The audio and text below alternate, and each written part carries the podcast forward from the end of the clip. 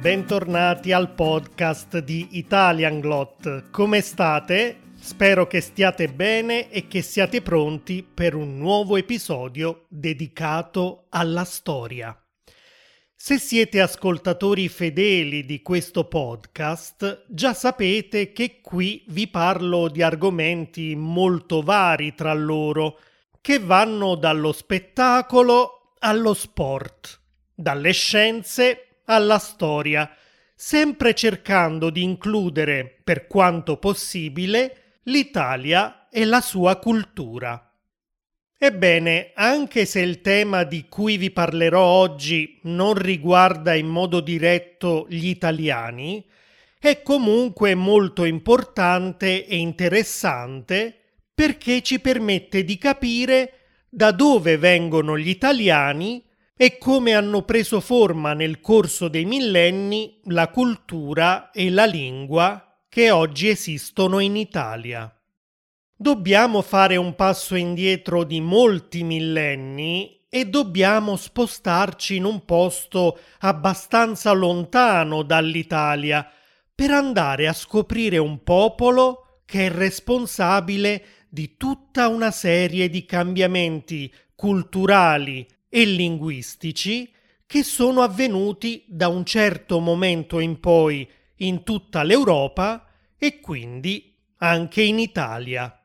Sì, perché dovete sapere che questo popolo ha avviato un processo che avrebbe portato non solo alla nascita della cultura e della lingua italiana, ma anche di quella inglese, francese, spagnola, greca, russa, persiana e di tante altre culture e lingue che oggi si trovano in quasi tutto il mondo. Questo significa che una gran parte di voi che mi sta ascoltando ha in qualche modo una relazione con questo popolo preistorico che noi moderni, per semplicità, abbiamo denominato proto-indoeuropei. Ovviamente loro non usavano questo termine per chiamare se stessi né sappiamo quale fosse il loro vero nome, perché non hanno lasciato né documenti scritti né iscrizioni su pietra. Allora neanche esisteva la scrittura. Per molto tempo non abbiamo neanche avuto un'idea precisa di dove vivessero esattamente. Ma allora come facciamo a essere così sicuri che una popolazione del genere sia davvero esistita. Ebbene, per una volta non è l'archeologia, il ritrovamento di oggetti e di documenti del passato che ha fatto arrivare fino a noi notizie di una cultura vissuta tanto tempo fa, come ad esempio è stato per gli antichi greci o per gli antichi romani, ma la linguistica. Sì, sono stati l'osservazione e lo studio delle lingue moderne che ci hanno portato a supporre l'esistenza dei proto-indoeuropei. E solo in un secondo momento l'archeologia e anche la genetica sono intervenute per convalidare quella che all'inizio era solo una teoria. Ma adesso vi spiego. Ma prima ricordate che sul mio sito italianglot.com troverete la trascrizione di questo episodio, una lista delle parole e delle espressioni più importanti spiegate in dettaglio, un test di comprensione e tantissimi esercizi sul vocabolario e qualche elemento di grammatica. E per seguire meglio questo episodio vi consiglio di dare un'occhiata alle note, sempre sul mio sito, dove pubblicherò diverse mappe delle aree geografiche di cui vi sto per parlare, in modo che possiate avere anche un aiuto visivo mentre ascoltate quello che dico. Adesso voglio chiedervi, cosa notate in queste parole? madre in italiano e spagnolo, mère in francese, mai in portoghese, mother in inglese, Mutter in tedesco, Mur in svedese, Mitera in greco, Mat in russo, Modar in farsi. Sono parole molto simili tra loro, no? Ecco, osservò esattamente la stessa cosa anche Sir William Jones, un giudice britannico che nel 1786 fece un viaggio in India e si trovò a studiare il sanscrito. Il sanscrito era una lingua antica che ha dato origine a diverse lingue parlate oggi nel subcontinente indiano, tra cui anche l'indi, allo stesso modo di come il latino ha dato origine all'italiano o allo spagnolo, ad esempio. Sir Jones notò che esistevano moltissime somiglianze, sia nel vocabolario che nella grammatica, tra il sanscrito, il latino, il greco antico, il persiano e diverse altre lingue. Arrivò così alla conclusione che tutte queste somiglianze non potevano essere casuali. Sarebbe stato altamente improbabile che così tante lingue avessero sviluppato strutture grammaticali e vocaboli simili indipendentemente le une dalle altre. La spiegazione più logica era che fossero derivate tutte da una lingua comune. Ma qual era questa lingua? Dove era stata parlata e da chi. Ebbene, le risposte a tutte queste domande si trovano nascoste nelle lingue che parliamo oggi. Come abbiamo fatto a trovarle? Come abbiamo detto, grazie alla linguistica.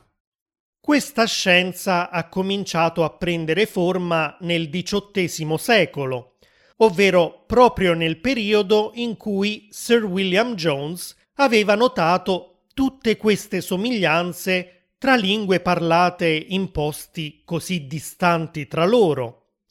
Agli inizi del 1800 è poi stato sviluppato un metodo, il cosiddetto metodo comparativo, grazie al quale è stato possibile capire quali lingue sono sorelle cioè quali lingue appartengono a una stessa famiglia linguistica perché hanno tutte una madre comune. È così che è stato possibile confermare che le lingue che vi ho elencato all'inizio dell'episodio e tante altre ancora appartengono tutte a una famiglia linguistica che è stata denominata indoeuropea. La lingua madre che le ha originate è stata chiamata, come potete immaginare, proto-indoeuropeo. Ma non è tutto. Grazie al metodo comparativo è stato anche possibile ricostruire migliaia di parole che appartenevano a questa lingua ormai scomparsa. Non entro ora nel dettaglio del procedimento che hanno usato i linguisti, ma ad esempio Machter può essere con buona approssimazione la parola del proto-indoeuropeo che ha poi dato origine alle parole madre, mother, mère, mai, mutter e così via. Vi ho detto con buona approssimazione perché ovviamente non abbiamo prove concrete che Machter fosse davvero la parola che ha poi dato origine alla parola madre in italiano. Ecco perché quando si scrive una parola ricostruita e non reale, si usa mettere un asterisco davanti alla parola. Tuttavia, anche se non era esattamente quella la parola con quella precisa sequenza di suoni, è comunque molto vicina a quella reale. Possiamo affermarlo perché il procedimento di ricostruzione del vocabolario di lingue ormai estinte si è rivelato in diverse occasioni molto attendibile. Ad esempio, i linguisti hanno ricostruito suoni che inizialmente erano solo teorici, finché non sono state poi trovate dagli archeologi delle iscrizioni in lingua ittita, una lingua parlata più di 4.000 anni fa in quella che è l'attuale Turchia, e in miceneo, una varietà del greco parlata più di 3500 anni fa, con parole mai viste prima che contenevano esattamente quegli stessi suoni teorizzati dai linguisti. Adesso vi starete chiedendo, ok, ma anche se siamo riusciti a ricostruire migliaia di parole del proto-indoeuropeo, come facciamo a capire dove e da chi era parlata questa lingua?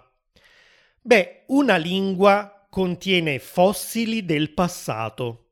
Il suo vocabolario è pieno di indizi che ci aiutano a capire come vivevano le persone che la parlavano, di cosa si nutrivano, che tipo di relazioni familiari esistevano, qual era la loro religione, com'era la terra in cui abitavano. Ad esempio, se un popolo viene dal deserto, tutte le lingue figlie che derivano dalla lingua parlata da quel popolo avranno parole simili per indicare il deserto, ma non avranno parole simili per indicare il ghiaccio, perché semplicemente questo termine non esisteva nella lingua madre. Non c'è ghiaccio nel deserto. Se in una delle lingue figlie esiste una parola che indica il ghiaccio, allora sarà sicuramente un prestito linguistico, cioè una parola che è entrata nel vocabolario di quella lingua solo perché si è entrati in contatto con un altro popolo che evidentemente viene da una terra dove il ghiaccio invece esiste. Cerchiamo allora di capire qual era la terra di origine di questo misterioso popolo proto-indoeuropeo. Dove viveva, cioè, prima di andare a stabilirsi in tutta l'Europa fino all'India. Nel tempo gli studiosi hanno fatto tantissime ipotesi e ognuno ha proposto diverse possibili zone geografiche. Potrebbero essere arrivati da una zona compresa tra la Germania settentrionale e la Scandinavia meridionale, oppure dalla Russia e dall'Ucraina, Altri studiosi hanno ipotizzato che vivessero invece in Anatolia, una regione facente parte dell'odierna Turchia. Un'altra possibile opzione erano invece le steppe pontico-caspiche, ovvero le distese erbose simili alle praterie americane che si trovano tra il Mar Nero e il Mar Caspio. Quale di queste ipotesi è quella esatta? Il vocabolario ricostruito del proto-indoeuropeo ci ha aiutato a capirlo. Possiamo escludere i paesi dell'Europa mediterranea, perché mancano parole come cipresso, olivo o alloro, tutte piante che crescono solo in quel tipo di clima. Così come possiamo anche escludere i paesi tropicali perché mancano vocaboli che descrivono piante e animali tipici di quelle zone, come la palma, la scimmia o l'elefante. La presenza di parole come faggio, lontra, castoro, lince e orso ci fanno capire invece che questo popolo viveva in zone dal clima temperato. Nel loro vocabolario esistevano anche termini per indicare le api da miele, il che è una prova del fatto che questo popolo conosceva il miele e sapeva anche come raccoglierlo dagli alveari. Ebbene, le api da miele non erano native delle zone a est dei monti Urali, perché mancavano alberi come ad esempio la quercia, che questi insetti preferivano come siti di nidificazione. Questo indizio ci permette dunque di escludere la Siberia e gran parte dell'Europa nord-orientale. La presenza di un termine che indicava il cavallo è un chiaro indizio che questo popolo non viveva né in Medio Oriente né in Iran o in India, dove il cavallo era assente. Questi animali erano invece diffusi in tutta l'Europa in Anatolia e nel Caucaso. Erano ad esempio molto numerosi nelle steppe del Caucaso settentrionale, che in base a questi e ad altri indizi che abbiamo a disposizione rappresenterebbero quindi proprio l'area geografica più plausibile in cui i proto-indoeuropei avrebbero potuto incontrare gli animali e le piante descritte dal lessico della loro lingua materna. E a proposito del cavallo, l'addomesticamento di questo animale sembrerebbe essere un'innovazione introdotta in diverse aree geografiche proprio dai primi indoeuropei, che a un certo punto cominciarono a usarlo anche come mezzo di trasporto e sarebbe proprio per questo motivo che la loro cultura compresa la pratica di addomesticare i cavalli, si sarebbe rapidamente diffusa su vasta scala. Cos'altro ci rivela il lessico del proto-indoeuropeo? Dalle parole toro, mucca, bue, agnello, pecora e maiale, comprendiamo che erano pastori e allevatori in effetti le steppe, queste sconfinate distese erbose, erano il luogo ideale per far pascolare gli animali. Questa era sicuramente la loro attività economica principale. Allevavano gli animali per nutrirsi della loro carne, ma anche per ricavarne altri prodotti come il latte, ad esempio. Il loro vocabolario includeva molte parole per indicare il latte e i suoi derivati, e c'erano perfino termini per descrivere il latte inacidito, il caglio e il siero di latte.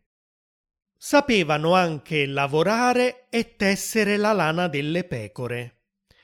Esisteva infatti un verbo che voleva dire tosare. Le parole campo e cane ci fanno invece venire alla mente altre scene di vita quotidiana di questo popolo di pastori. Probabilmente quando portavano il bestiame al pascolo nei campi, venivano accompagnati dal loro fedele cane, animale ormai addomesticato da tempo. Se la loro sussistenza dipendeva principalmente dall'allevamento e dalla pastorizia, non si trattava di attività esclusive. Avevano infatti imparato a coltivare la terra, perché il loro lessico includeva parole come arare, macinare, orzo e grano. Per arare i campi usavano dei buoi che, tirando l'aratro, producevano i solchi nel terreno e lo preparavano per la semina. Quando poi il grano cresceva, lo raccoglievano, lo macinavano e ne ottenevano della farina. Il cibo poi veniva cotto in un grosso pentolone, altra parola esistente nel loro vocabolario, che era fatto di creta. Sapevano costruire asce e pugnali, che potevano essere di pietra o di bronzo. Il bronzo era tra i metalli che conoscevano, come anche l'oro e l'argento. Non esisteva invece una parola per indicare il ferro. Questi primi popoli indoeuropei dividevano il loro patrimonio in mobile e immobile. Il patrimonio mobile era rappresentato dalle loro mandrie e dai loro greggi.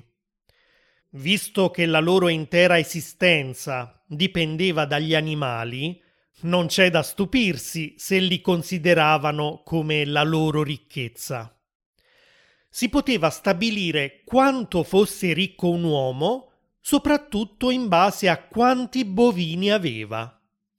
La radice della parola che indicava questo tipo di ricchezza era pecu e poiché, come abbiamo detto, gli antichi romani sono discendenti alla lontana dei proto-indoeuropei, la parola pecu si è conservata fino a loro. In latino il termine pecus designava infatti il bestiame. Da pecus è poi derivata la parola pecunia, che cominciò a indicare il denaro quando la ricchezza economica e gli scambi commerciali non avvenivano più attraverso gli animali che si possedevano, ma in moneta. In italiano esiste l'aggettivo pecuniario, che indica tutto ciò che ha a che fare con i soldi. Ad esempio, una multa è una pena pecuniaria, cioè una punizione che chi ha infranto una certa regola sconta pagando una somma di denaro. Ma torniamo alla società proto-indoeuropea. Si trattava di una società di tipo seminomade. Questo voleva dire che non vivevano in villaggi stabili o in città. Non esisteva nel loro vocabolario una parola che indicasse la città. Si stabilivano dunque temporaneamente in alcune zone delle steppe, per poi spostarsi nuovamente quando c'era necessità di trovare nuovi pascoli per il loro bestiame. A tale scopo usavano dei carri trainati da buoi. I carri erano quasi come delle case ambulanti, perché venivano usati per trasportare le loro tende e le scorte di acqua e cibo. Le loro piccole dimore, probabilmente in legno, che potevano essere assemblate in pochi giorni, erano chiamate dom, una parola che poi è diventata domus in latino e che in italiano è rimasta in termini come domicilio, che indica il luogo dove si abita, o domestico, che invece indica tutto ciò che è relativo alla casa. Ad esempio, gli animali domestici sono gli animali che vivono in casa con noi, come i cani e i gatti. Nelle dimore dei proto-indoeuropei vivevano più famiglie, che a loro volta erano organizzate in clan, e i clan erano raggruppati in tribù. Ogni clan aveva un proprio capo. Erano gli uomini ad avere il potere. Si trattava infatti di una società di tipo patriarcale, fortemente maschilista, in cui diritti e doveri venivano trasmessi dal padre ai figli maschi e in cui le donne, una volta sposate, andavano a vivere presso la famiglia del proprio marito. I gruppi sociali si formavano dunque in base ai legami di sangue o attraverso il matrimonio. Diciamo che questo aspetto si è mantenuto nella maggior parte delle culture figlie di questo popolo, compresa quella italiana, che pure è una società patriarcale, ad esempio, le donne prendono ancora oggi il cognome del marito dopo il matrimonio. La società proto-indoeuropea, secondo lo storico francese Georges Dumézil, era divisa in tre classi. C'erano i sacerdoti, che si occupavano dei rituali religiosi, i guerrieri e i pastori. Secondo studiosi più recenti, come Francisco Villar, questa suddivisione in classi compare solo più tardi nella storia dei popoli indoeuropei. In effetti non esistevano nel proto-indoeuropeo parole univoche che indicassero la guerra e i guerrieri. Questo popolo credeva in più dei, esattamente come sarebbe poi stato per gli antichi greci e romani, loro discendenti. Gli dei venivano immaginati come individui di sesso maschile che vivevano nei cieli. Questa credenza era una naturale conseguenza del fatto che nel paesaggio della steppa, piatto e senza alberi o montagne, quello che salta principalmente agli occhi è il cielo. Era dunque normale supporre che fosse proprio lì che vivessero gli dei. I preti si occupavano di svolgere rituali in loro onore. Animali come pecore, buoi e cavalli venivano sacrificati e in cambio gli dei garantivano prosperità e protezione da malattie e disastri naturali. Questo è quello che sappiamo dei primi popoli indoeuropei a partire dal loro vocabolario così come è stato ricostruito dai linguisti e dagli studi dello storico francese Georges Dumézil. Cosa ci dice invece l'archeologia? Beh, di questo parleremo nel prossimo episodio dedicato alla storia, nel quale vi presenterò un popolo che sembra essere il candidato perfetto per incarnare i primi parlanti della lingua proto-indoeuropea. Poiché adoro comparare lingue diverse tra loro, ditemi qual è la vostra lingua madre e quali parole del vostro vocabolario sono molto simili all'italiano. Fatemi un paio di esempi. Si tratta di una lingua indoeuropea come l'italiano oppure no? Se non è indoeuropea, allora è possibile che l'italiano abbia preso in prestito quelle parole dalla vostra lingua o viceversa. Lasciate un commento su YouTube o sul mio sito per farmelo sapere e cercheremo di scoprirlo insieme. Ciao!